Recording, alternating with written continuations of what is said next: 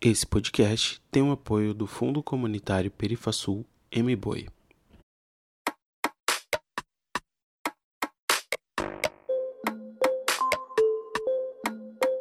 Através. Através. Através. Através. Através o podcast.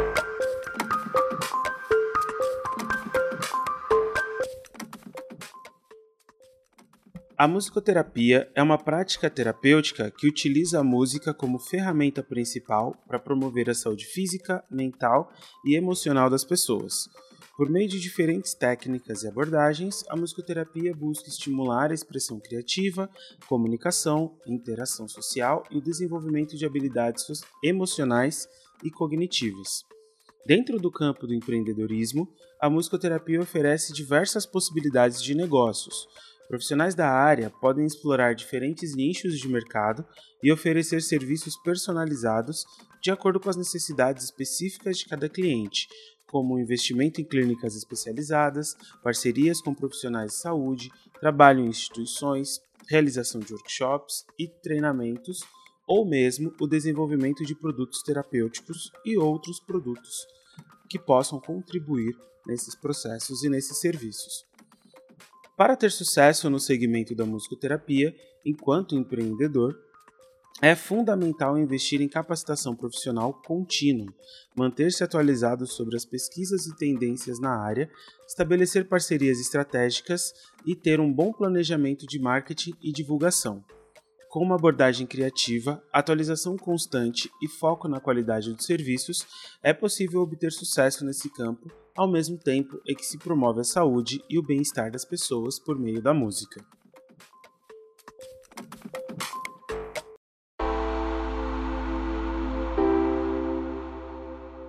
Olá pessoal, tudo bem? Daniel Santana falando por aqui, junto com meu parceiro Gil. E aí, Gil, tudo bom? Olá, Dani. Olá, pessoal. Sejam bem-vindos a mais esse episódio aqui conosco.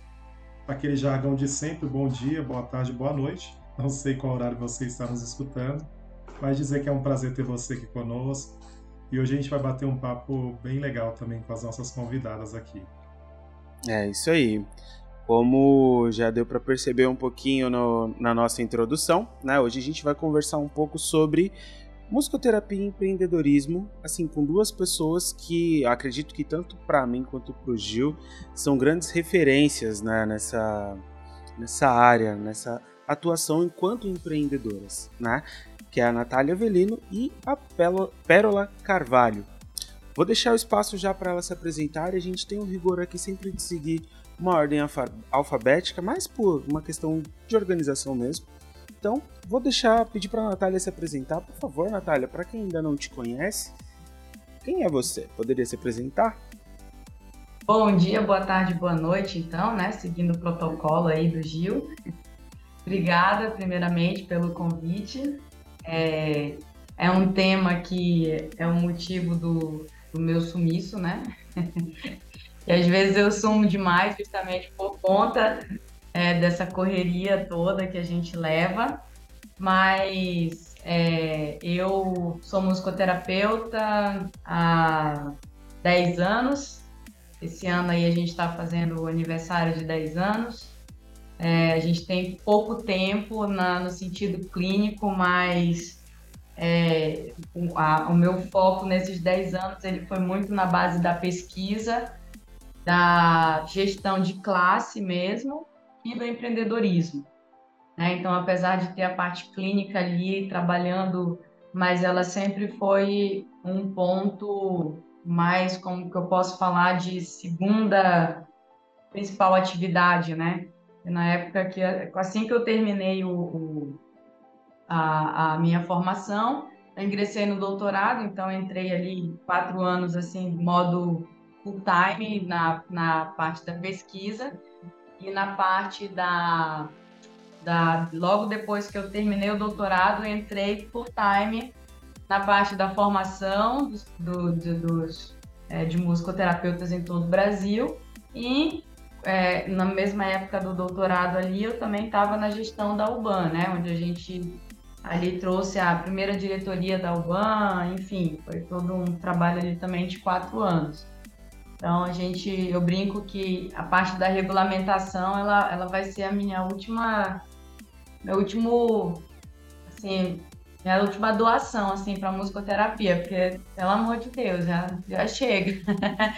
no sentido óbvio, né, de, no, mais literal, né, porque a gente já fez a gestão, depois fez a parte da formação, agora a regulamentação, e depois a gente tem que dar um descanso, né, e, e levar mais a a parte clínica também, porque é bem pesado, mas é, esse, esse tempo que a gente leva é muito pesado, realmente. É um, para quem trabalha com empreendedorismo sabe que praticamente 24 horas por dia a gente tem que ter uma maturidade muito grande para para conseguir, talvez essa maturidade eu nem tenha alcançado ainda, que é a maturidade de você tirar um tempo para você, entender que o corpo fala, eu acho que essa parte do empreendedorismo no geral, não se tratando só da musicoterapia, tem essa, essa questão. Então, se for falar da Natália, a Natália em si, hoje a Natália é essa correria insana mesmo, hoje, mas que está tentando aí diminuir o ritmo, né? Mas, resumindo, é isso.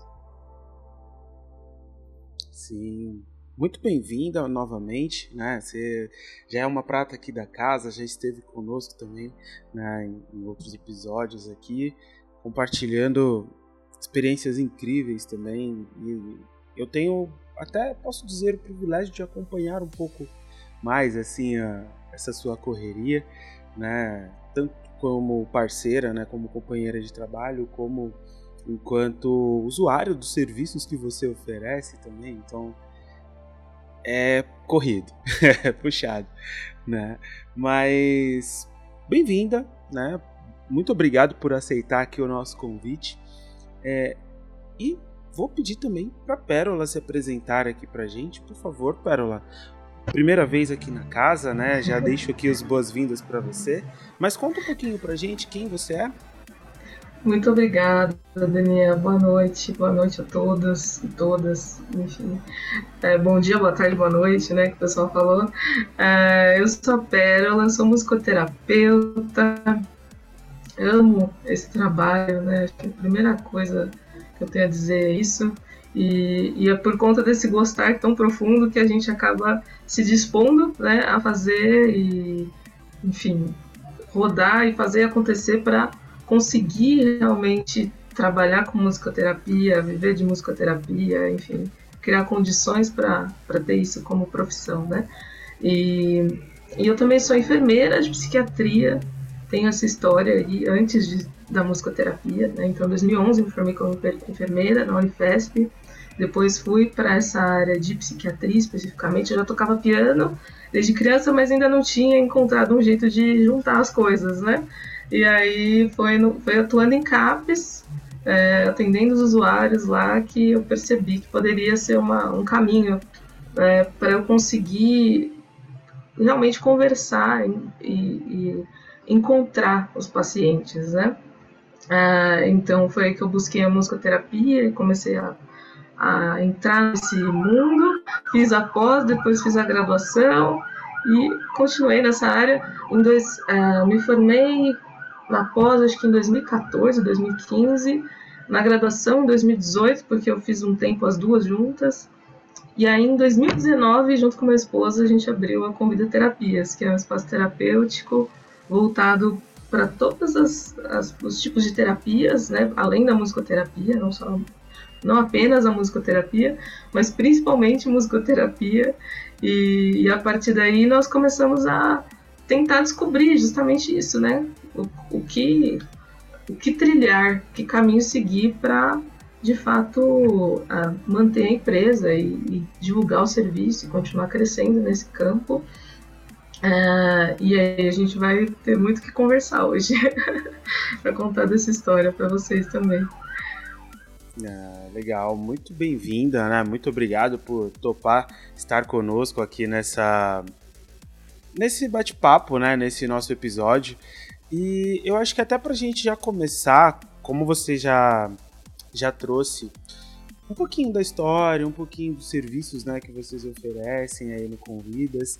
É, eu queria pedir para vocês contarem para gente, compartilharem um pouquinho com a gente, como que, quais seriam as inspirações, assim, da, da onde inicia né, todo esse engajamento empreendedor, né, essa, não só a abertura desse negócio, mas todo esse direcionamento que vocês têm, né? A Natália em especial com todo o investimento que ela faz na área da educação, da formação de musicoterapia, né? Você nesse nessa oferta de serviços multidisciplinares, Pérola. Então, da onde que vem essa inspiração, né? O que, que motiva vocês assim? Como que se inicia essa história empreendedora de vocês? Então, eu na verdade assim, eu nem sei por onde que começou, né? Se eu for colocar assim, é que é, é que é muito de, de, é muito nato, sabe? Essa parte de empreendedorismo, assim. Então, eu não tive formação alguma sobre isso, assim, nunca nunca tive, mas desde a época da escola eu lembro que eu sempre tive essa questão de organizar algo, de montar algo, de, sabe, né? ah, tem que vender para sei lá, para festa junina, eu sempre estava organizando, isso daí foi algo que foi desde sempre nos grupos que eu participava, então eu sempre estive à frente de, de, dessa, dessa questão mesmo de liderança administrativa, porque querendo ou não, tudo é uma ação administrativa, né?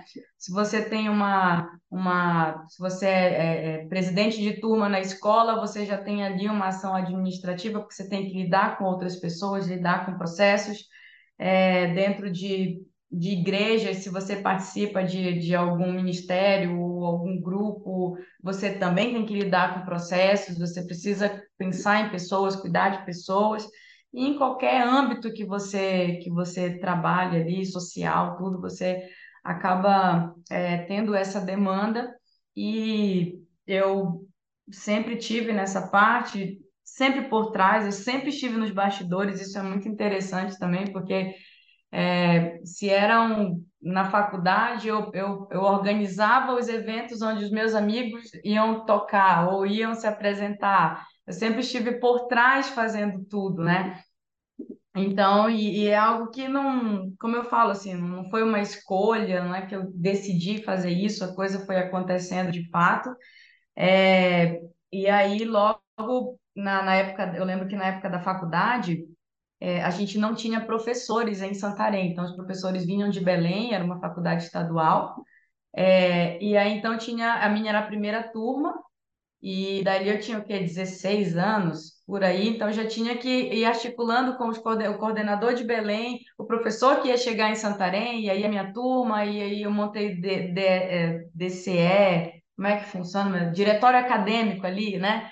Então, a gente já montou o diretório acadêmico, depois o centro acadêmico do curso, é, e aí, de quatro anos convivendo com esses processos burocráticos, eu terminei o curso. Então, com 21 anos, eu, eu terminei acho que 20, 19 por aí. Eu sei que com 21 eu já tinha terminado uma pós e fui convidada para coordenar o curso, para voltar para a faculdade. Então, com 21 anos eu já estava dando aula na, lá na, na faculdade, logo depois coordenei TCC, aí veio coordenação de curso. Então eu falo assim, eu não sei de onde, eu, eu sei contar a história, mas não sei como que iniciou, porque era algo muito é, é muito normal assim, é uma coisa básica. E quem trabalha comigo sabe que eu sou metódica demais.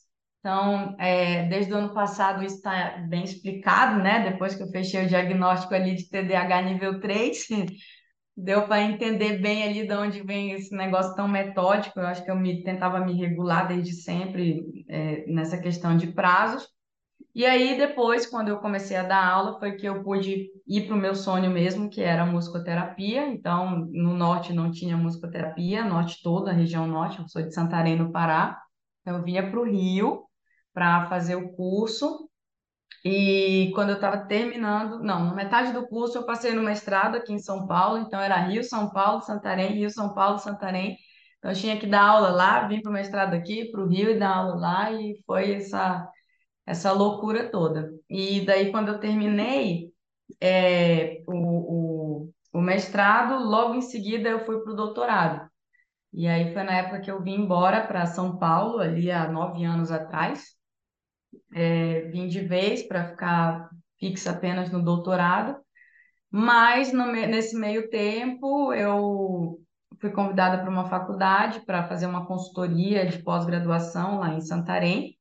E eu peguei vários cursos que não tinha. Então eu sempre trabalhei, eu nunca gostei de trabalhar com concorrência. Então eu nunca tive aquela coisa, ah, deixa eu ver o que a pessoa faz, que eu quero fazer melhor. Eu sempre pensei, o que ninguém faz, né? O, o que está faltando? E foi sempre nessa questão de tentar suprir o que estava faltando que eu fui engajando nessas situações. E aí foi quando eu vim para São Paulo, iniciei o doutorado, e nesse do que está faltando, em 2014 ali, que foi meu primeiro congresso da UBAN, que é foi o, o Empente, lá em Brasília, e eu passei o congresso todo reclamando que a musicoterapia, que o norte e o nordeste não estavam no mapa da musicoterapia, e eu achava isso revoltante, porque o, o norte e o nordeste tinham que entrar no mapa da musicoterapia, que só tinha musicoterapia no sul e sudeste, que no norte todo não tinha, nananana, e as reuniões aconteciam ali, eu não ouvia falar, e foi nessa reclamação do que não tinha que, é, na época, é, as pessoas se, se é, voluntariavam a, a, participar do secretariado da UBAN. Né? Então, não era como hoje, que a gente tem a diretoria, né? tem, tem uma eleição, tem todo um grupo. E aí, na época, eu lembro que a Mariane se voluntariou, mas ela falou que não iria sozinha. Daí a Camila falou que poderia ajudar também, mas ela tinha acabado de chegar do mestrado no Canadá e ela também achava que duas pessoas não era o suficiente porque não ia dar. E aí falaram, ai, cadê aquela musicoterapeuta que reclamou o congresso todo que não tinha no Norte? E aí eu fiquei sem poder recusar, porque quando você está criticando, você tem que mostrar alguma solução para isso, né? Então, eu fui e aí foi a mesma questão. O que está faltando? Então, é a, a, parte jurídica, é, é fazer a, a, a UBAN ser reconhecida juridicamente? É, então vamos resolver. É estatuto? É regimento interno?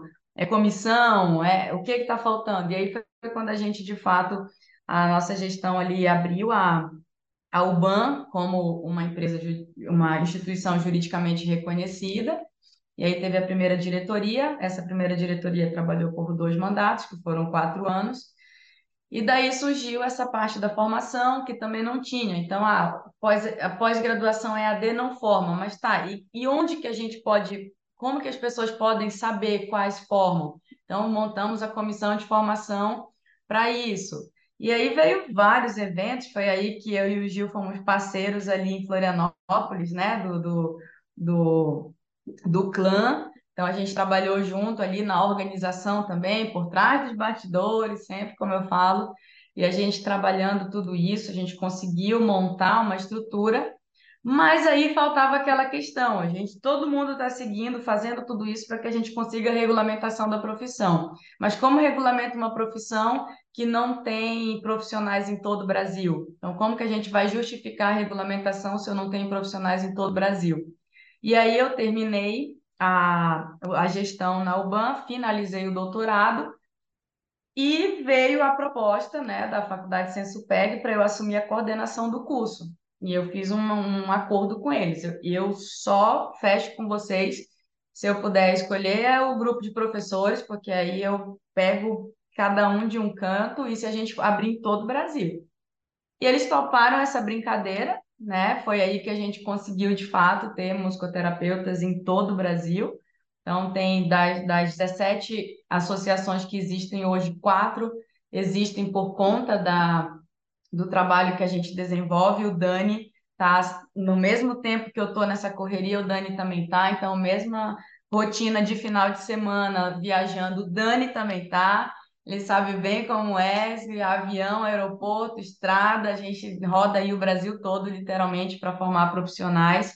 E é muito gratificante. Eu poderia contar aqui N histórias que a gente ouve de alunos agradecendo a gente ter mudado a vida de muitos alunos, e é muito legal você olhar e ver que as pessoas mudaram pela musicoterapia, né? Que a musicoterapia trouxe é, é, a mudança na família, que a musicoterapia trouxe sustento da família, é, que a musicoterapia mudou a vida de alguém, isso é, é isso não tem preço, assim.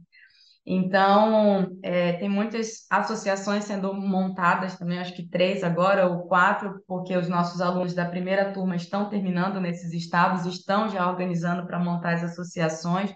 Então, realmente é um. É, a gente que está mais próximo, né, Dani? A gente vê que é, é um negócio assim, que a, a, nós somos isso daqui que vamos lá.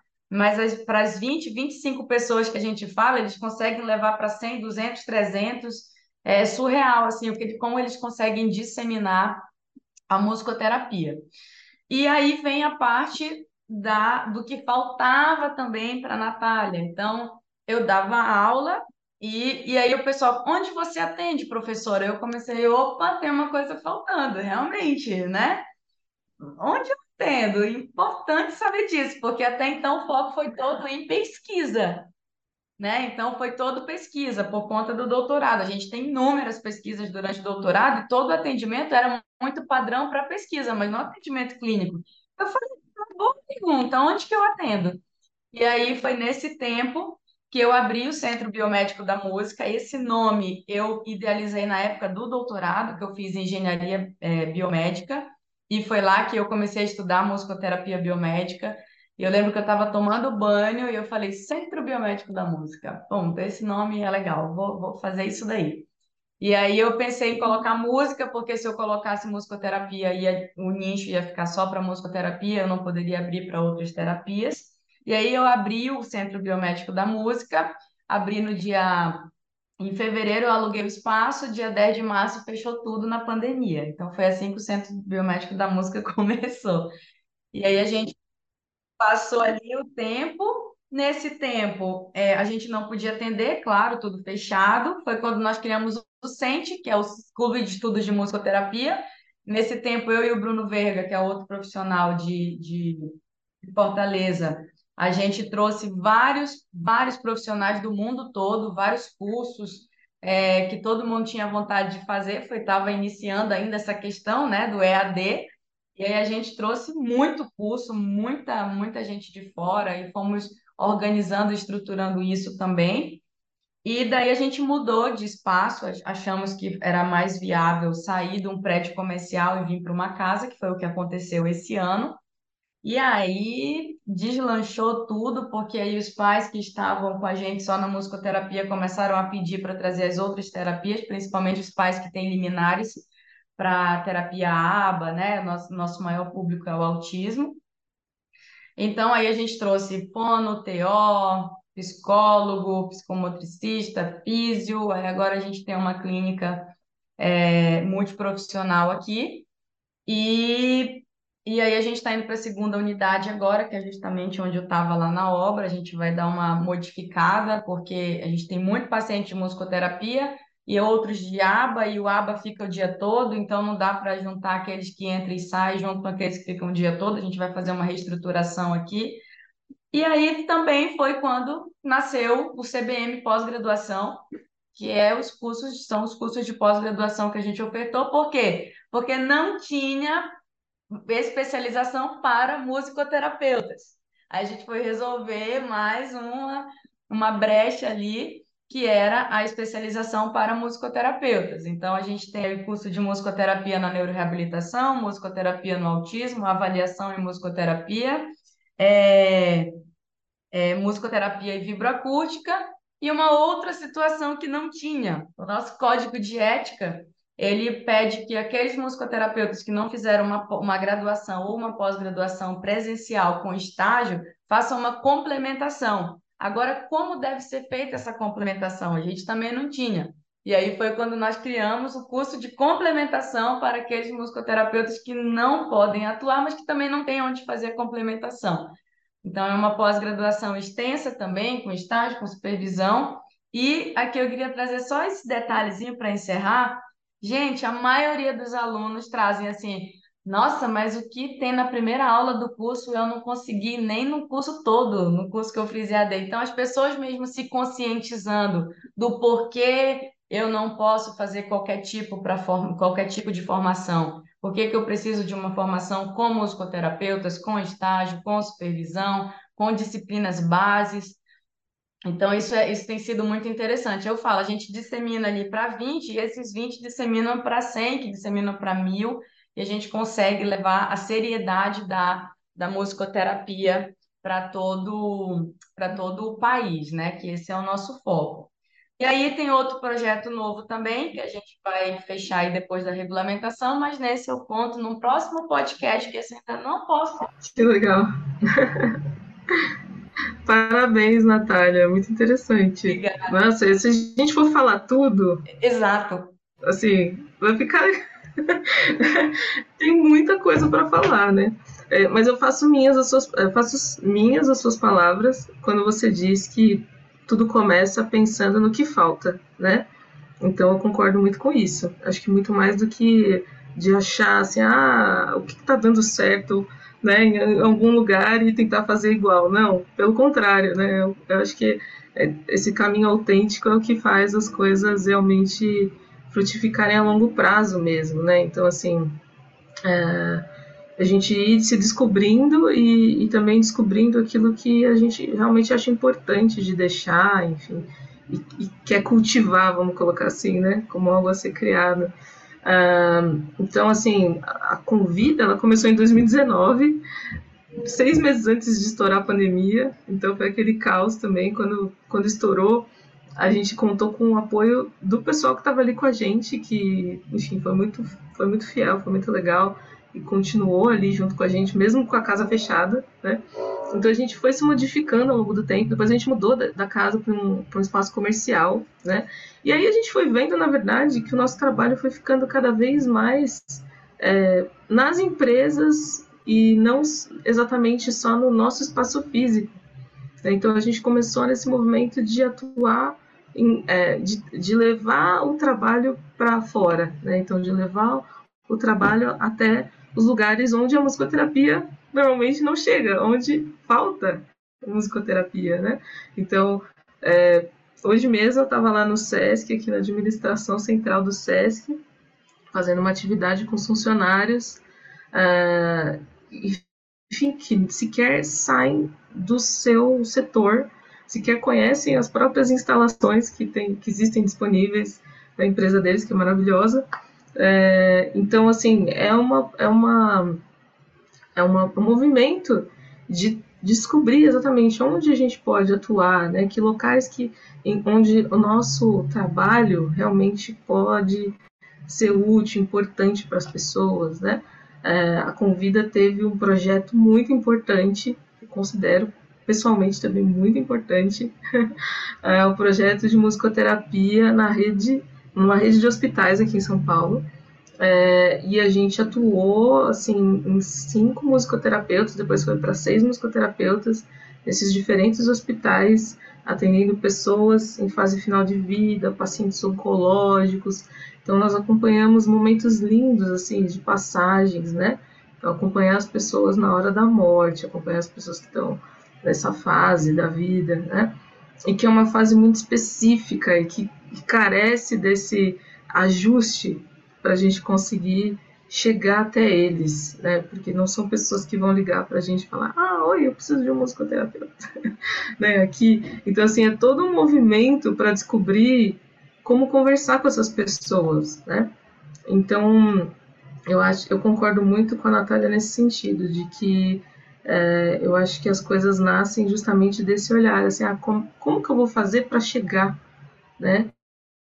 Como que eu vou fazer para atingir essas pessoas aqui que eu acredito que precisam do meu trabalho, enfim, e que realmente vai fazer diferença, né, para eles e, e para nós também, né, de poder é, estar nesses momentos importantes, assim. Então, acredito muito nisso. E agora, e aí, enfim, a vida vai levando, né, vai, vai modificando as coisas. Então, agora eu estou num processo de mudança para a Alemanha, é, eu e meu esposo, nós vamos morar lá a partir de março do ano que vem, estamos nos preparando para isso, assim. E, e também a, a, a, vibroacústica, muitas coisas vêm de lá, né? Então a gente está num, num movimento, assim, de, de começar a aprender tudo isso para conseguir também, por que não, trazer as coisas e levar e, enfim, fazer esse movimento, né? que é um movimento que eu acho que é muito, muito saudável também, né? Essa, esse intercâmbio de, de lugares e de informações, porque da mesma forma que nós temos muita, muitas coisas para oferecer e para ensinar, muita riqueza, temos muito para aprender também. Então, essa, essa sincronia, né? esse, esse amarrar de, de possibilidades, assim, é o que vai enriquecendo tudo. E se eu for, né, e voltando à resposta para sua pergunta lá do começo, assim, né, ah, como que começou tudo isso? Na minha cabeça, assim, eu trabalhei cinco anos em CAPES, né, é, e depois trabalhei alguns anos em hospital psiquiátrico fechado, como, isso ainda como enfermeira, né, e já, claro, tinha esse esse, essa intenção, esse movimento de trazer a musicoterapia e tal, mas ainda num cargo de enfermeira. E, e mesmo nessa, nessa função, eu percebia, assim, como era extremo, né? Uma proposta da outra, assim, uma proposta do governo A e a outra proposta B, completamente opostas e completamente é, antagônicas, assim. Isso me incomodava muito, porque eu percebia que, de fato, às vezes o paciente, que era o principal, ficava de lado. Né? Então, assim, era, a, tem uma questão política muito forte na saúde mental, né? Então, o antagonismo sempre oscila de uma forma extrema e que não considera o que de fato os pacientes precisam, né? Então, quando a gente, quando começou a convida, assim, a minha primeira intenção era de, puxa, eu, já que eu, o que eu não consigo fazer né, nesse sistema que já existe, sistema público, enfim, sistema é, que está posto, eu quero fazer então de algum jeito, né? Então, meu esposo comprou a ideia e a gente se uniu nesse sentido, assim, de, de querer colocar em prática algo que eu via e que, por exemplo, eu achava incrível nos SECOS, não sei se vocês já ouviram falar, mas é, centros, de, centros comunitários de saúde mental, que existiram por algum tempo, ainda existem alguns, tem até um no Ibirapuera até hoje, mas eles são, enfim, foi uma plataforma de um governo lá atrás, que ficou para trás, que não recebeu mais investimento, né, na época da Erundina, né, ela criou esses séculos e, e foi algo que naquela época floresceu e que depois ficou apagado, que é um sistema incrível para a saúde mental, mas que ficou de lado. Então, na minha cabeça, eu pensava assim, ah, eu vou criar um século particular, assim, mas enfim, com essa ideia por trás, né? E na prática, né, a gente vê que, puxa vida, é outra. É como se você fizesse mais duas faculdades quando você abre uma empresa, porque uma coisa é a teoria e outra coisa é aquilo que de fato é possível de ser aplicado, é, é de fato o que é possível de ser feito, né? E é de fato aquilo que é o, o necessário dentro desse ambiente em que estamos, né? Então, acho que isso, aos poucos, a gente foi descobrindo e entendendo. Então, assim, de fato, acho que isso vai trazendo uma, uma maturidade nesse lugar de é, conseguir equilibrar teoria com prática. Né? Porque, se eu, se eu posso dizer, a, a convida como um todo, assim, que lição que ela me traz de vida, né, é justamente isso, de não ser só teórica, né? Conseguir é, aplicar aquilo que é falado, aquilo que é pensado, né? Não ficar só na discussão, não ficar só no, no debate, é isso, não ficar só lá batendo lá no Congresso, sei lá onde, para brigar, para reclamar, exigir, né? Coisas. Assim, não, o que, que eu de fato consigo fazer, né? E o que outras pessoas podem topar fazer comigo também. E é isso que é, o que a gente é, desenvolve né, esse caminho da, do empreendedorismo, na minha, na minha opinião. Muito bom escutar vocês duas falando, trazendo é, um pouquinho aí da, da, trajetória de vocês, né? E eu também tenho visto, observando um pouco da história de vocês, né? É, é recente, mas não é tão recente assim, essa última década, né? Eu acho que eu sou um saudosista para dizer que a última década na musicoterapia no Brasil, do meu ponto de vista, ela avançou em muitos aspectos, né? E aí eu posso elencar aqui desde o SUAS, a entrada do SUAS, né, o reconhecimento, as PICs e tantos outros reconhecimentos, e vocês trazendo também toda essa trajetória de vocês exatamente nessa última década, né? Que é, de, do meu ponto de vista, responder a problemas né, ou desafios da musicoterapia que, que bom que tem pessoas que estão pensando para isso. Né? Para além da academia, é importante que tenhamos acadêmicos, pesquisadores, mas é importante também que tenhamos profissionais engajados também naquilo que, que os toca, né? naquilo que para eles são importantes. É, há menos de 15 dias, ou há 15 dias atrás, estávamos eu e o Dani comemorando os três anos do podcast Através. Né? Podcast Através nada mais é também do que uma tecnologia para responder talvez uma pergunta que estava no ar. Né? Por que não conectar musicoterapeutas de diversos lugares no mesmo ambiente para discutir temas tão importantes que muitas vezes a gente só discutia nos grandes congressos da musicoterapia, ou então, se você não foi, você perdeu, tinha que pegar lá os anais, depois ler, não é a mesma coisa, né? E aí, nesse bate-papo que nós tivemos com alguns alunos, nós falávamos do seguinte, que é importante cada um encontrar aquilo que o toca, né? Encontrar aquilo que para cada um é importante. Porque a música, a musicoterapia é isso, né? Eu estava até aqui lembrando de um, de um livro, A Teia do Tempo, acho que era um, um livro da aquela professora de Goiás, que fala do autismo, né, que fala da teia, né? Então veja a musicoterapia como uma grande teia e que há espaço para todo mundo, né? Há espaço para essa atuação, né? Então a gente falava desse lugar, né, de que incentivar esse aluno que está terminando, que está começando, a buscar também aquilo que o toca, aquilo que para ele é importante. Mas mais do que eu ficar falando hoje é vocês, gente. Desculpa aí. Vamos lá. Eu queria perguntar para vocês, assim, do ponto de vista de vocês, os principais desafios que vocês encontraram aí para empreender e que vocês ainda encontram para trazer, colocar o negócio de vocês, colocar o bloco na rua, vamos dizer assim, trazendo a musicoterapia, né, para poder acontecer o trabalho de vocês. E do ponto de vista de vocês, se vocês enxergam algumas outras tendências nesse campo de atuação de empreendedorismo, eu olho, já olho um desafio assim, que é na graduação, pelo menos eu nunca escutei falar de empreendedorismo, né? Então talvez é um desafio, talvez a gente aprende mesmo na prática. Enfim, mas gostaria de escutar um pouquinho de vocês. É, então, atualmente, assim, é, o nosso maior desafio, ele não, não vem nada voltado à musicoterapia, né? O desafio mesmo na parte do empreendedorismo, ele vem nos protocolos de, enfim, de, de situações que você precisa resolver. Então, quais, por exemplo? A gente tem muito problema com os processos de plano de saúde é, são, são situações assim bem corriqueiras de aí são liminares e aí são são pacientes que precisam do atendimento e muitas vezes tem que ser interrompido. É, então é, é, essa, essa questão, essa burocracia do que não deveria ser burocracia, afinal existe liminares, né? Então, a, o não cumprimento, talvez, e isso eu digo no geral, porque eu converso com outras clínicas e, como eu digo, o desafio não é da musicoterapia em si, isso é um desafio de atendimento da saúde mesmo. É, para quem convive, sabe que é um tratamento muito caro, né? Para quem vai trabalhar com autismo, é um tratamento muito caro.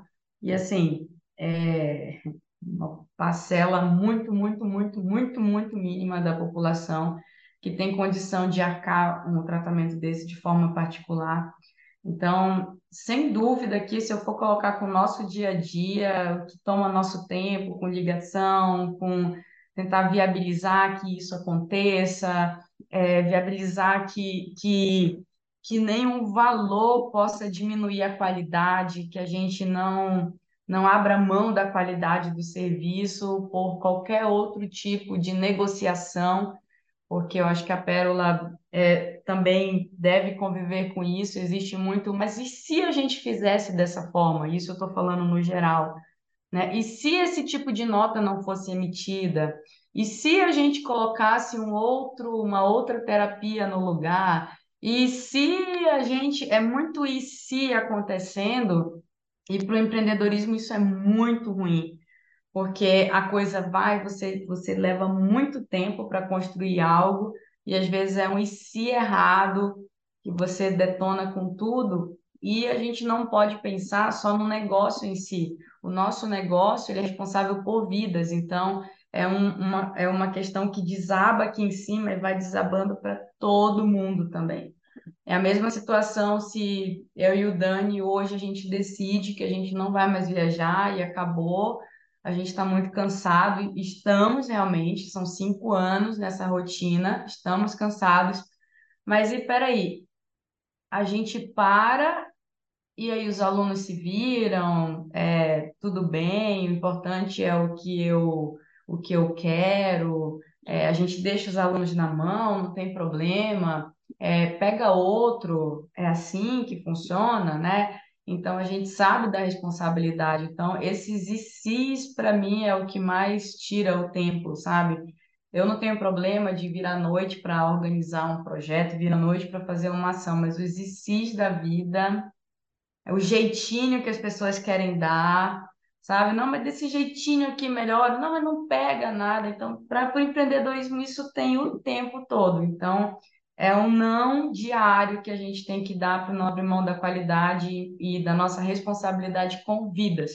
Isso seja a vida dos alunos, a vida dos pacientes, a vida dos cuidadores, dos pacientes, das famílias que a gente atende, né? Então, isso, isso é muito comum. Dentro da, da pós mesmo, para a gente achar e, e, focar numa plataforma séria, a gente passou por uma, duas, três, e aí são estresses que vão acontecendo. Então, em todas as áreas, gente, em todas as áreas isso, isso acontece, né? É, pode ser que o nosso podcast aqui daqui a pouco vai ser baixado e vai estar sendo usado é, como uma aula de pós-graduação de alguma universidade que trabalha com IC, porque a minha palestra e os meus vídeos do YouTube eu tive que retirar tudo, porque foram usados por três faculdades, né, como uma disciplina. Então, o nosso trabalho aqui é, é não é jamais concorrer, é somar sempre. Eu vi que nós quatro, eh, os meninos eu já conheço, mas já vi que a Pérola também trabalha nesse mesmo sentido. Então, é somar. Então, se nós estamos fazendo esse trabalho e, e, e leva tempo, né, e, e, leva disponibilidade, você, você tem que estar disponível, você tem que pensar, é para a comunidade. Então, se ele é gratuito, eu não devo cobrar por isso. Mas aí tem pessoas que usam o IC, o jeitinho, não, vamos pegar isso aqui que já está pronto e a gente ganha em cima para pagar. Eu falo, gente, vocês não precisam pagar por isso, está disponível. A gente faz, a gente publica justamente para que todos tenham acesso. Então, em todas as áreas a gente vai, vai, vai dar um jeitinho.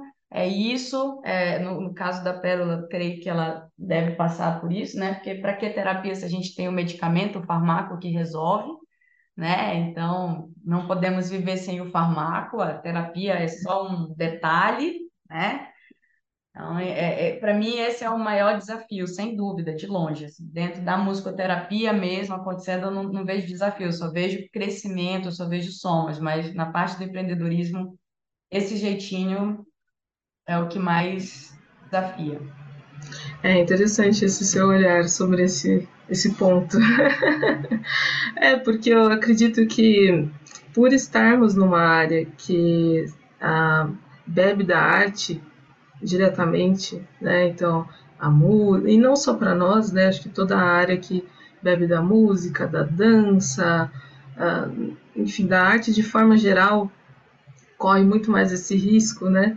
De que, como, como a compreensão, muitas vezes, sobre o nosso trabalho é subjetiva, é, é isso, né? Às vezes é visto como uma perfumaria, é visto como uma coisa extra que as pessoas estão fazendo.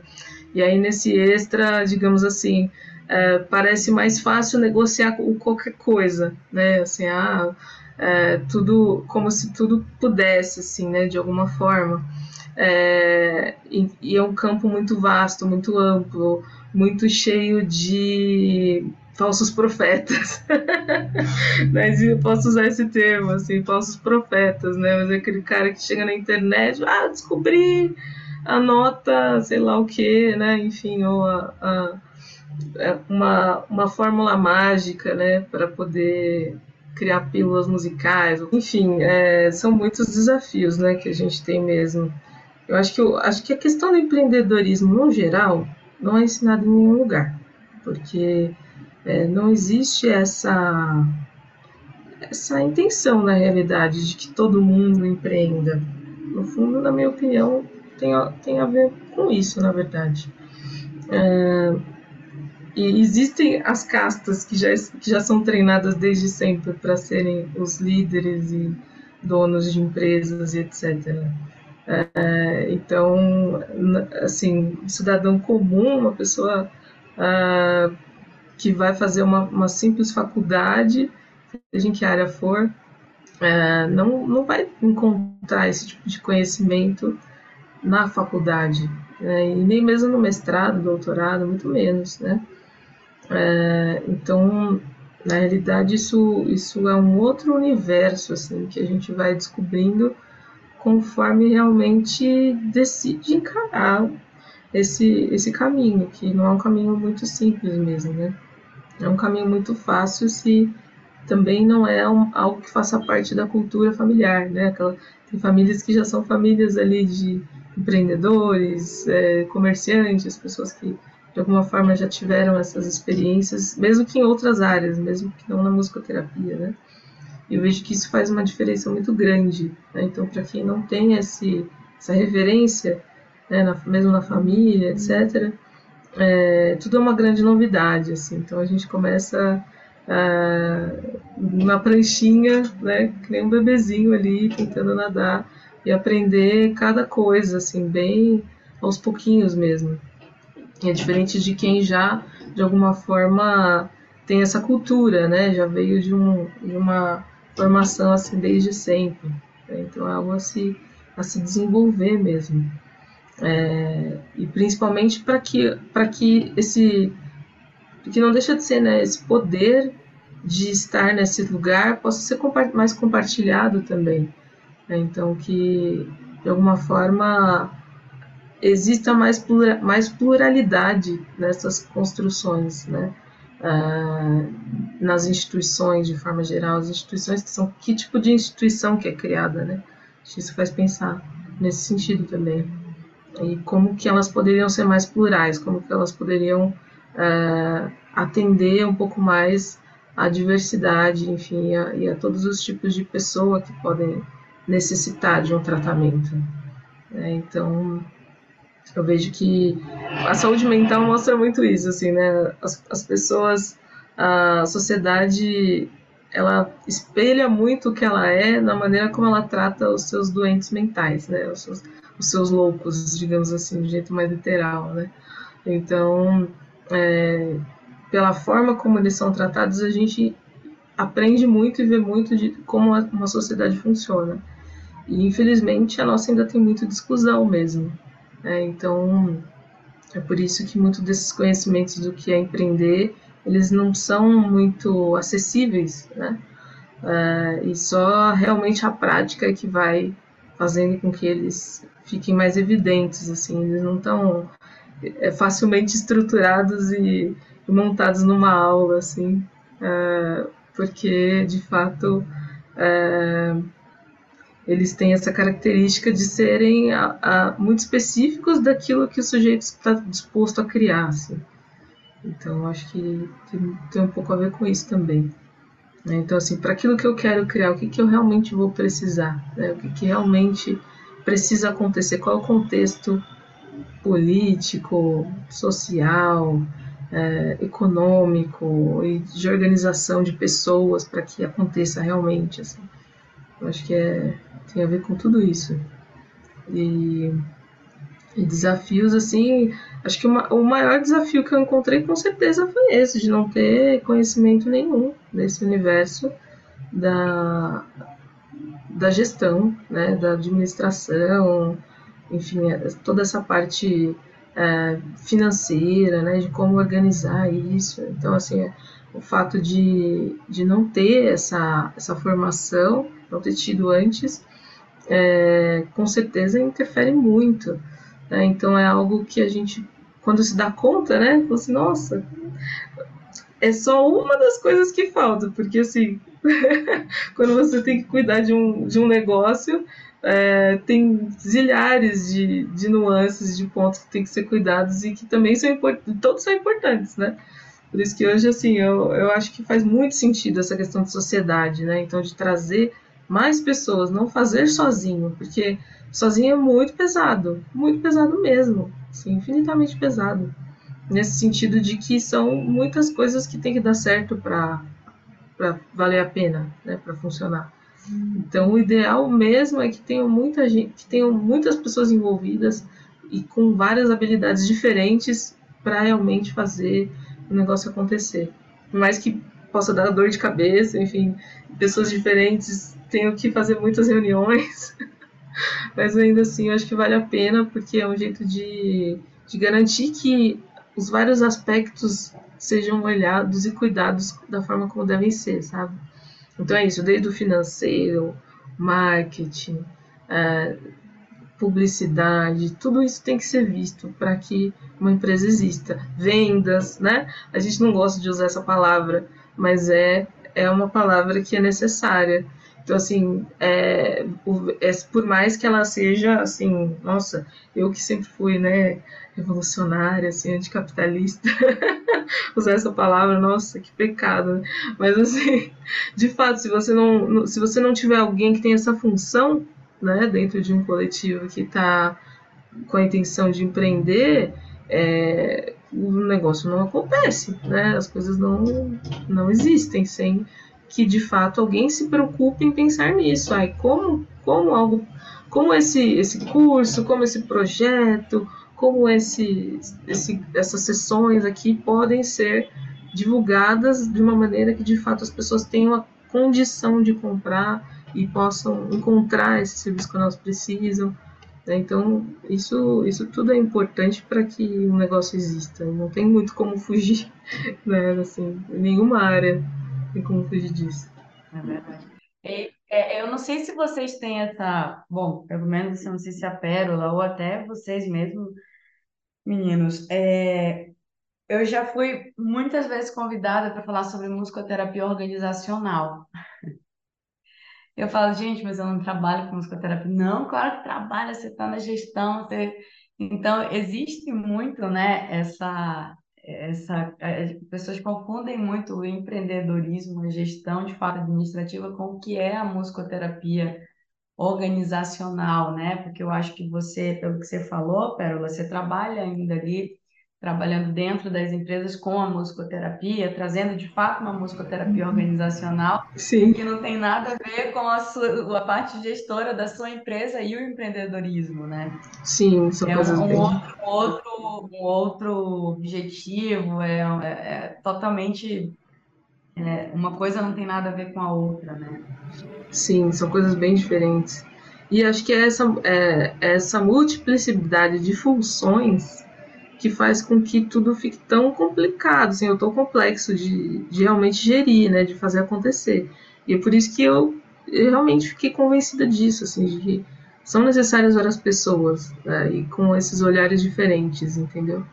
Então, né, assim, eu vejo a diferença que meu esposo faz, por exemplo, na convida, com o olhar que ele tem e que eu não tenho muitas vezes, né? Então, assim, de, de conseguir é, enxergar essa questão da maneira de divulgar, da maneira de transmitir a, a mens as mensagens, né?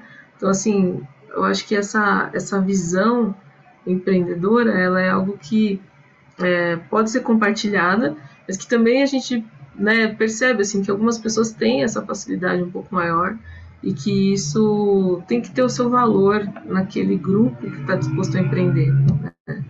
Então, assim, de que, ah, legal, tivemos uma ideia, ótimo, mas ela é aplicável, né? Então, é, também planejar muito bem antes de fazer alguma coisa, porque toda vez que você é, depois que você já fez, digamos assim, não tem. É como a, como a Natália mesmo falou, né? Um, por, causa de, por causa de um e se, de repente, é, tudo pode desmoronar. Então, precisa ter muito claro assim, o que, que vai ser feito como, por quem e qual é a receita que isso vai gerar para que de fato é, possa continuar, né? Possa existir. Muito, muito interessante. Vocês trazem olhares assim e reflexões muito profundas, sabe? É, a gente estava até conversando aqui meio nos bastidores e tal, que uma coisa que até, pelo menos, no momento da gravação desse episódio, a gente não tinha essa informação tão clara, né? Mas agora, no dia 5 de outubro, é celebrado aqui no Brasil o Dia do Empreendedorismo. Né? Então, fortuitamente, esse episódio sai justamente na semana de celebração do Dia do Empreendedorismo e aqui, muito bem representados né, pela Natália, pela Pérola, a gente deixa também a nossa homenagem a todos os musicoterapeutas empreendedores, né? inúmeros nomes que a gente pode citar aqui, é... mas até pensando nessa representatividade que a Pérola e a Natália trazem aqui, é, vamos deixar e fazer a nossa homenagem inicialmente a partir delas, né? E você trouxe um ponto, Pérola, que conversa muito com, uma questão que eu queria trazer para vocês, que é justamente essa multiplicidade de olhares, né?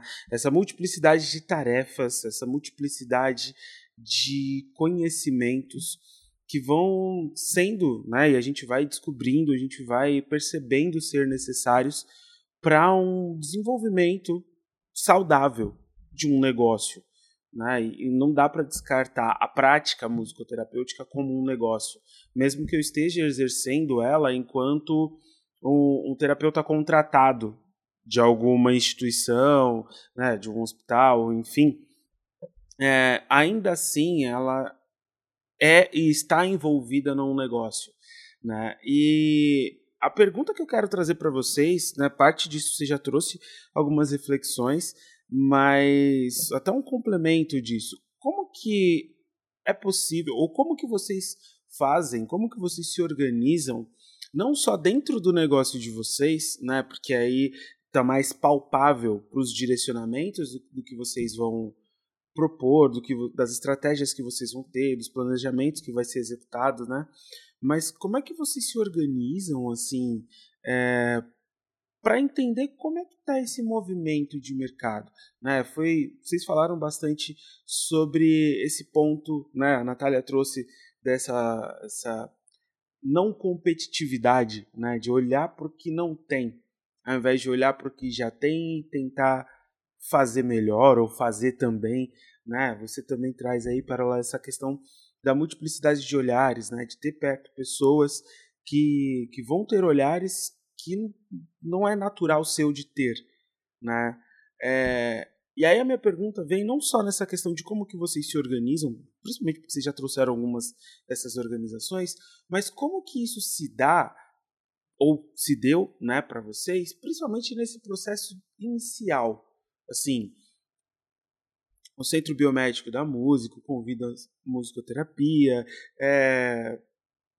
Como é que foi essa organização, né? Ou essa construção desse radar, né? De, de ok, para onde eu vou seguir, para onde eu vou olhar, o que, que eu preciso seguir e olhar, o que, que eu preciso aprender mais e melhor, o que, que eu preciso aperfeiçoar aqui enquanto estratégia, enquanto conhecimento, enquanto planejamento né? De quem eu preciso aqui do meu lado que eu não estou conseguindo dar conta sozinha. Como é que foi esse processo para vocês? Ah, então, para mim, é, isso tudo ele vai, vai acontecendo durante o processo mesmo. Porque você tem a ideia de abrir uma empresa. Então, a primeira coisa, você vai na internet, pergunta né, do Dr. Google a como abrir uma empresa. Mas o como abrir uma empresa lá parece ser muito fácil. E aí você percebe que você precisa de pessoas.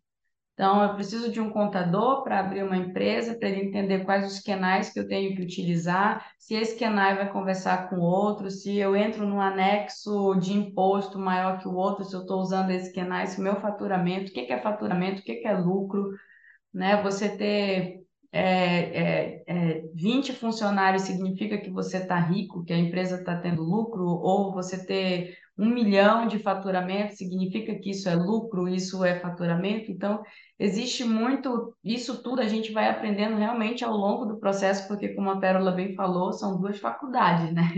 Você acaba fazendo duas faculdades porque é algo de diário, né? Um aprendizado diário. Então, você começa a entender que chega um ponto em que você não dá conta mais de pagar as contas, você não dá conta mais de fazer o pagamento dos funcionários e você percebe que você precisa de alguém para o financeiro. Até que você é, entende que não é só falar no Instagram e tá tudo certo, você precisa profissionalizar a sua marca. E daí você entende que para profissionalizar a sua marca, você precisa saber psicologia de cores. Mas aí eu vou colocar na minha, na minha visão, né? Eu fiz uma consultoria de, de cores, é, é, então para a cor, as cores da minha paleta de cor Natália não tem nada a ver com as cores que comunicam a minha marca. A minha marca é uma coisa, a, a minha paleta de cores é outra coisa, tanto que interessante, olha, a cor da minha marca, é, Centro Biomédico da Música, ela é uma cor que não está na minha paleta, então eu não posso usar roupas da cor da minha que, que é a principal da minha marca, entende? Então tem esses pontos que você, mas por quê? O que, que tem a ver? Isso é bobeira e, na verdade, isso é um, um mundo de coisas que você precisa, de fato, agregar. Então, como eu falei, eu nunca tive problemas em, em somar pessoas na minha equipe, eu nunca tive problemas em, em ter, é, de fato, de ter é, conselheiros então, volta e meia, assim, para quem me conhece do nada, eu sumi, passei um ano sem falar. Eu, oi, tudo bem? Como é que tá? Deixa eu perguntar uma coisa. E se a gente fizesse isso, como seria? Aí eu vou sumir por várias outras semanas, e é porque eu tô com aquilo na ideia e as pessoas me respondem, e depois eu vou, então a pessoa vai falar, meu, você tá louca, isso daí esquece que isso daí você vai, você vai se dar mal. E aí você tem que saber o que se dá mal é alguém que está falando porque ela está achando que é muita loucura da sua parte ou porque ela entende que de fato aquilo não vai dar certo. Você também tem que entender o que filtrar dos conselhos que você que você pede. Eu costumo brincar que na área da musicoterapia eu tenho duas enciclopédias, né? Que geralmente eu consulto muito ali a Regiane e, e o Marco Antônio, assim. Então, quando eu vou fazer alguma coisa eu lá corro, mas será que isso aconteceu mesmo? Aí, ah, foi assim, assim, assim, ó, aconteceu isso. Não, mas eu achei uma outra coisa que tem a ver com isso. Então, outra hora eu vou lá, ligo para o Gil. Ô, Gil, você conhece alguém que atende algum famoso que, que a gente possa articular alguma coisa? Ele, ah, então, assim, assim. Então, ah, fulano, você abriu uma empresa, como, como que a gente poderia trabalhar nesse sentido? E aí você acha, ah, não, para mim não dá, então eu indico outras pessoas. Então, gente, não tem como começar sabendo tudo. É impossível. Agora, uma coisa eu posso dizer, só pode começar com coragem porque é muito desafio, mas é muito desafio. É todo dia tem uma coisa para fazer, meu Deus, o que, que eu fiz da minha vida? Ah, é bom ver crescer, mas quanto mais cresce, mais desafio tem. Então é assim, ah, hoje eu tenho um, um, uma folha de, sei lá, eu tenho uma folha de 50 funcionários. É, são 50 famílias, que se a tua empresa falir, você vai deixar 50 famílias na mão né? Se o pagamento atrasar, você está deixando 50 famílias na mão. Então, até que ponto você tem essa coragem de falar assim, deixa comigo que a gente vai vai colocar isso em prática, né? Então, é, é, não tem não tem segredo, não dá. A única coisa que eu posso dizer é só coragem e muita força de vontade para dar certo, porque é aprendizado diário, diário, diário. E hoje tem, tem coisas assim que eu nem falo, eu falo, não, só me fala o resultado. O que, que eu preciso resolver? Que, é, é, é, é um computador, um copo? É só isso que eu preciso? Porque para onde vem, para onde vai, eu não tenho mais pensamento hoje para conseguir. Tem dias que a nossa cabeça satura literalmente de tanta informação. Então, é, isso eu posso afirmar, é só no processo que você vai aprendendo.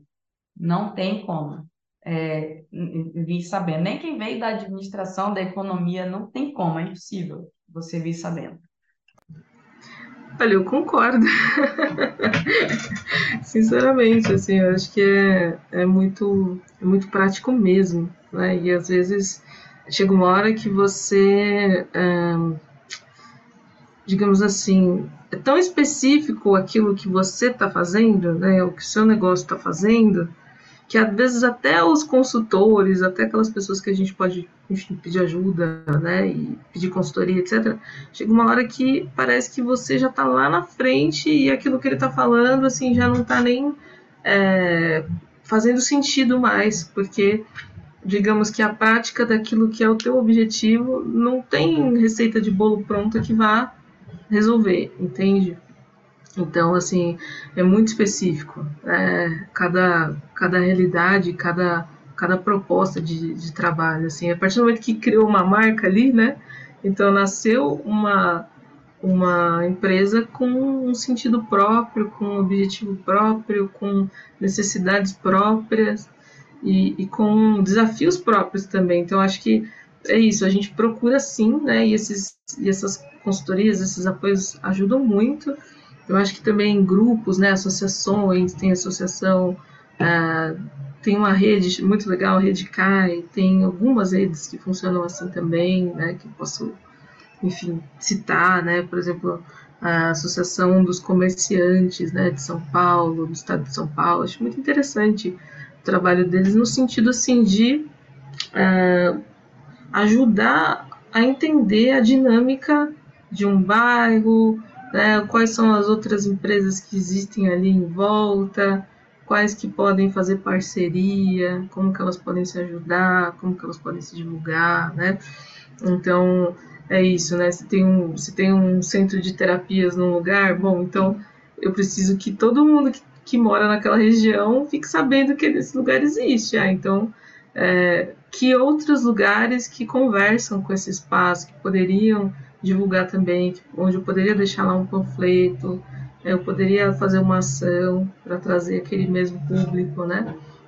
Então tem muito a ver com isso, assim, ter essa noção de quem são as pessoas que de fato vão buscar esse serviço, né? Porque eu, o que eu sinto é que às vezes a, a, musicoterapia ainda está, ainda vive uma realidade assim de, de é, que é bacana por um lado, né? Assim de ser bem maleável, né? Então de transitar por, por várias e várias áreas, mas ao mesmo tempo assim chega uma hora que precisa estar tá claro assim qual é o público que eu quero atingir exatamente, né?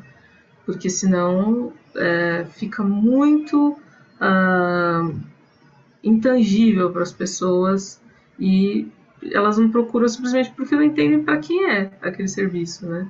Então precisa ficar muito, muito nítido assim, quem de fato é o público daquele, daquele grupo ali de musicoterapeutas que vai fazer um trabalho, que vai fazer um projeto. Então assim, por, por mais específico, as vezes a gente pensa, né? Ah, se especificar demais restringe muito, né? Mas às vezes é o contrário, se especificar demais, aí fica mais claro para as pessoas, então se torna referência naquele assunto. Então, a partir do momento que se torna uma referência nesse assunto, é, digamos assim, que se torna de fato relevante naquela área, né? Então, eu, eu, eu tenho me descoberto muito nesse caminho de lidar com luto, de lidar com as passagens das pessoas. Acho que faz muito sentido para mim isso, né? É, e assim, então é uma área que, que, que, a gente vai descobrindo como chegar, né? Como atuar nesse, nesse campo, nesse universo, que é vasto também, e que também precisa de muita, de muita pesquisa, de muita. Uh, uh, de muito olhar, na verdade, né? Para conseguir realmente atingir aquelas pessoas nessa situação. Então, assim, é, é um, eu acho que é um, um trabalho de uma vida. E escutando vocês falarem que vocês trouxeram um monte de coisa, eu fui só anotando algumas palavras, paleta de cores, faturamento, pesquisa, qual que é o público, é, procurar associações de, de comerciantes, enfim, redes, ou seja, é um universo bem vasto mesmo, né? E a importância de, como a Pérola falou também, né, de você é, cada vez mais afunilar aquilo que você quer, né, aquilo que você está buscando, né. A legislação brasileira também, né, eu também acabei de abrir uma empresa pequena para emitir nota, meu Deus do céu, aí fala com o contador, é isso e aquilo, a gente está aprendendo. E de fato, a faculdade a gente não vai aprender, a gente aprende, aprende na vida mesmo, né, no trabalho. Mas muito bom escutar vocês, né? Eu acho que é uma conversa hoje inspiradora também para nós, né, Dani? Nós estamos aqui nesse canal aqui entrevistando, gente, mas não significa que a gente a gente fica aqui também, poxa, caramba, não tinha tido esse ponto de vista. Ou a gente faz uma pergunta e, e as respostas sempre vão para além daquilo que a gente está talvez imaginando. Né? Então, para você que nos ouve e para nós aqui também hoje está sendo é, muito bom escutar as meninas falarem sobre essa atuação delas, né? Como a gente vai caminhando aí para o nosso final do nosso podcast de hoje, tem uma pergunta que não pode faltar aqui no nosso podcast. Quem nos acompanha já sabe que a gente também traz muito uma questão do perrengue, né? E porque o perrengue também ele acaba humanizando também, né? No momento ali dá aquele putz, eita, depois você lembra, você fala, poxa, verdade, aconteceu isso, e depois você fala, pô, aconteceu lá atrás uma situação X, Y, né?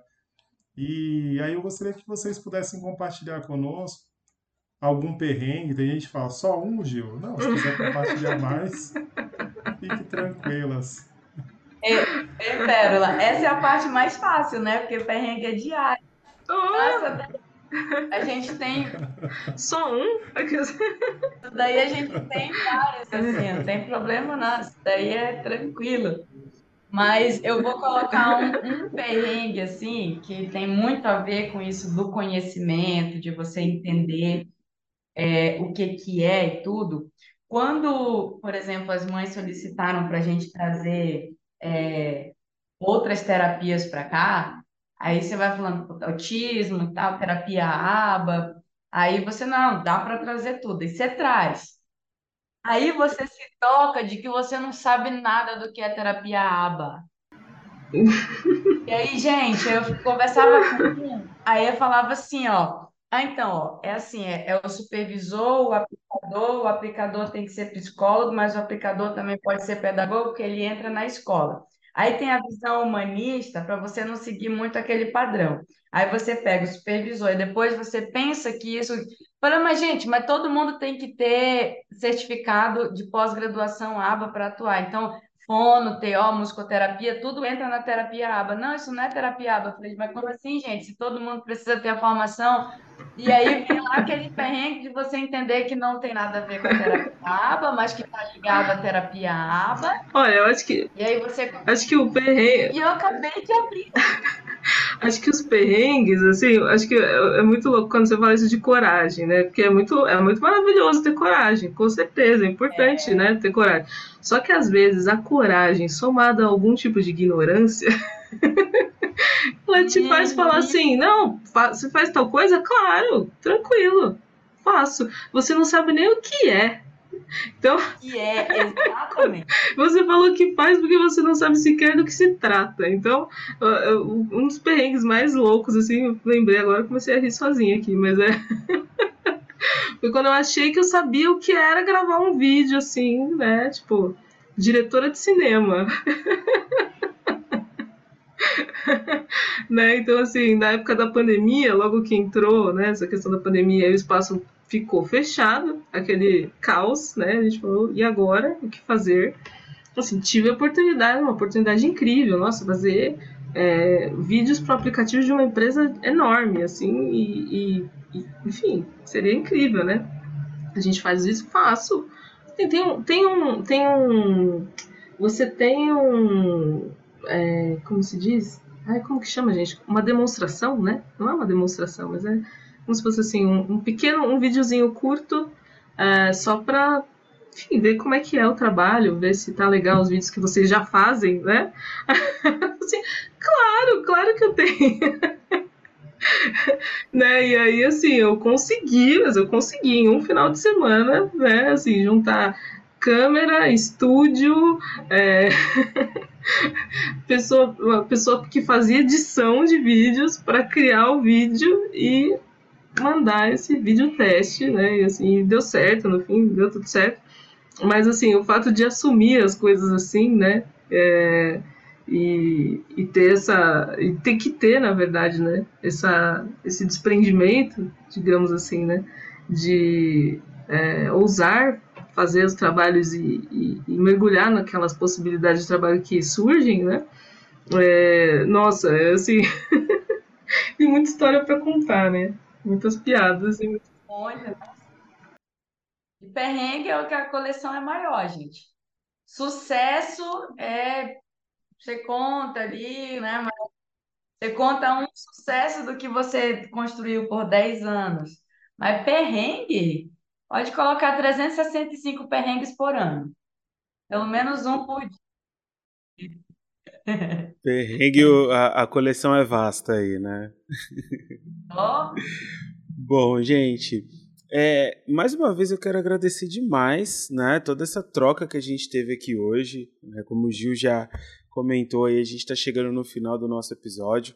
Então, Natália, Pérola, um prazer imenso ter vocês aqui, né? Aproveito justamente para é, usar um pouco de vocês como nossas representantes né, da homenagem aos tantos musicoterapeutas, tantos e tantas né, musicoterapeutas empreendedores aí que vêm investindo em todo essa, esse processo de formação, vem investindo, né, desde uma questão mais simples ali de propor palestras, workshops, eventos informativos para musicoterapeutas, para familiares, para instituições, né, pessoas que vêm investindo no próprio trabalho em si, no atendimento clínico, que também é um, um, um empreendimento super importante, né, que fortalece muito a musicoterapia, né, pensando no próprio no empreendedorismo social, né, musicoterapeutas que vêm desbravando aí toda essa área social, é, seja com parcerias, com é,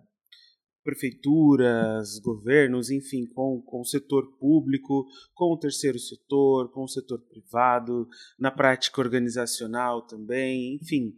É, deixo aqui né, o nosso nosso aplauso, nossa admiração, né, o nosso muito obrigado a todos vocês musicoterapeutas que vêm ampliando aí não só a, a área de atuação, né, as práticas, a representatividade e a força da musicoterapia. Né? A gente sai de um mês de celebração do Dia do Musicoterapeuta, né? entra aí já nesse, nesse mês, nessa semana, né, que também vai celebrar é, o empreendedorismo. Então, muito fortuito esse nosso encontro. Nós também, como empreendedores aqui, né, Gil? A partir do, do Através, que assim como vocês, é, ele surgiu mais dentro da, da pandemia do que próximo, né? Então, mas ainda assim, quando iniciamos tinham poucos, hoje acho que seguimos os únicos é, podcasters assim focados na musicoterapia e seguindo com essa prática de trazer também outros profissionais, né? Hoje é um episódio nosso dos musicoterapeutas para musicoterapeutas, mas que também pode contemplar diversas outras profissões aí. Então, quero deixar o nosso forte abraço a todos os empreendedores, né? um, agradecimento enorme. E como, enfim, palavras finais aqui, se vocês quiserem trazer, puderem trazer uh, alguma palavra para os nossos ouvintes de sugestões, de orientações, redes sociais que vocês quiserem deixar, né, de vocês, da empresa de vocês, enfim. O momento é de vocês, gente.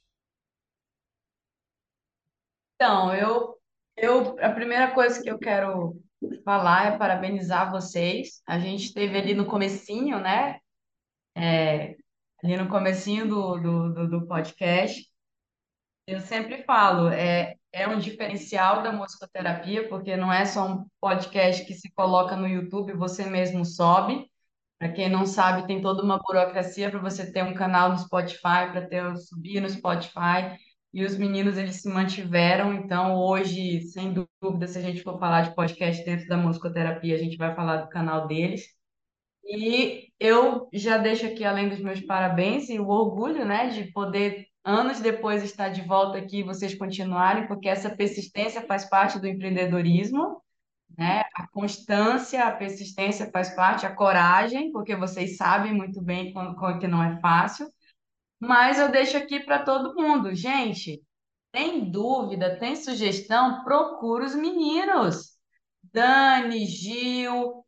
E assim, ó, da, daquelas mais loucas perguntas que vocês possam ter, o que não existem, ou isso não existe ainda, se existe, traz para gente para saber, ah, vocês poderiam entrevistar fulano de tal, para que fulano de tal pudesse falar para a gente como aconteceu aquela história lá em 1900 e lá vai bolinha, ou durante a pandemia, porque são essas histórias que vão inspirando e tem tantas curiosidades que a gente tem da musicoterapia que podem ser sanadas, mas só muitas pessoas pensando podem trazer também sugestões. Então, já deixo um desafio aí para os musicoterapeutas.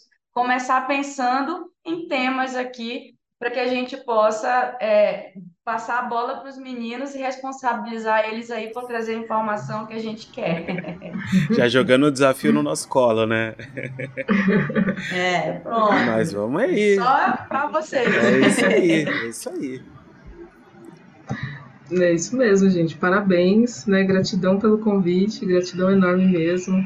Gratidão a Natália também pela participação pelas trocas. Acho que é, isso é muito válido, assim, e não tenho, não vejo muita outra, não vejo muito como fazê-lo de outra forma, que não justamente colocando isso em, em debate, trazendo as perguntas. Acho que são muito mais perguntas do que respostas. Né?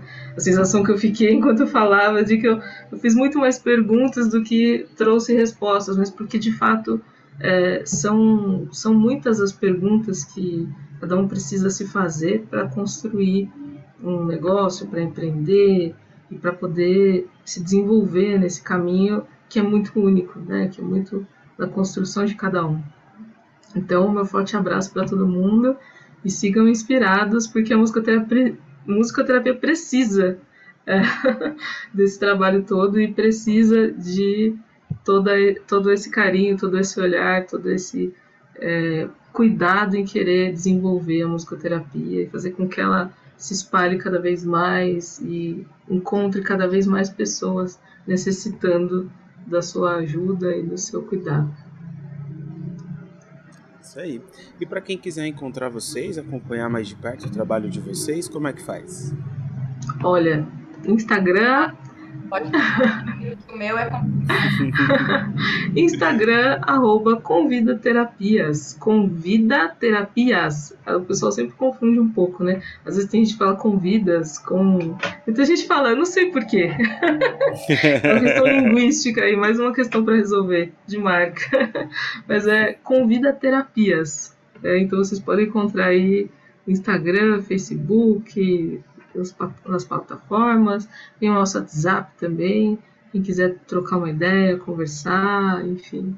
Temos muito, sempre, sempre gosto muito de, de acolher o pessoal que tem vontade de fazer algo diferente, enfim.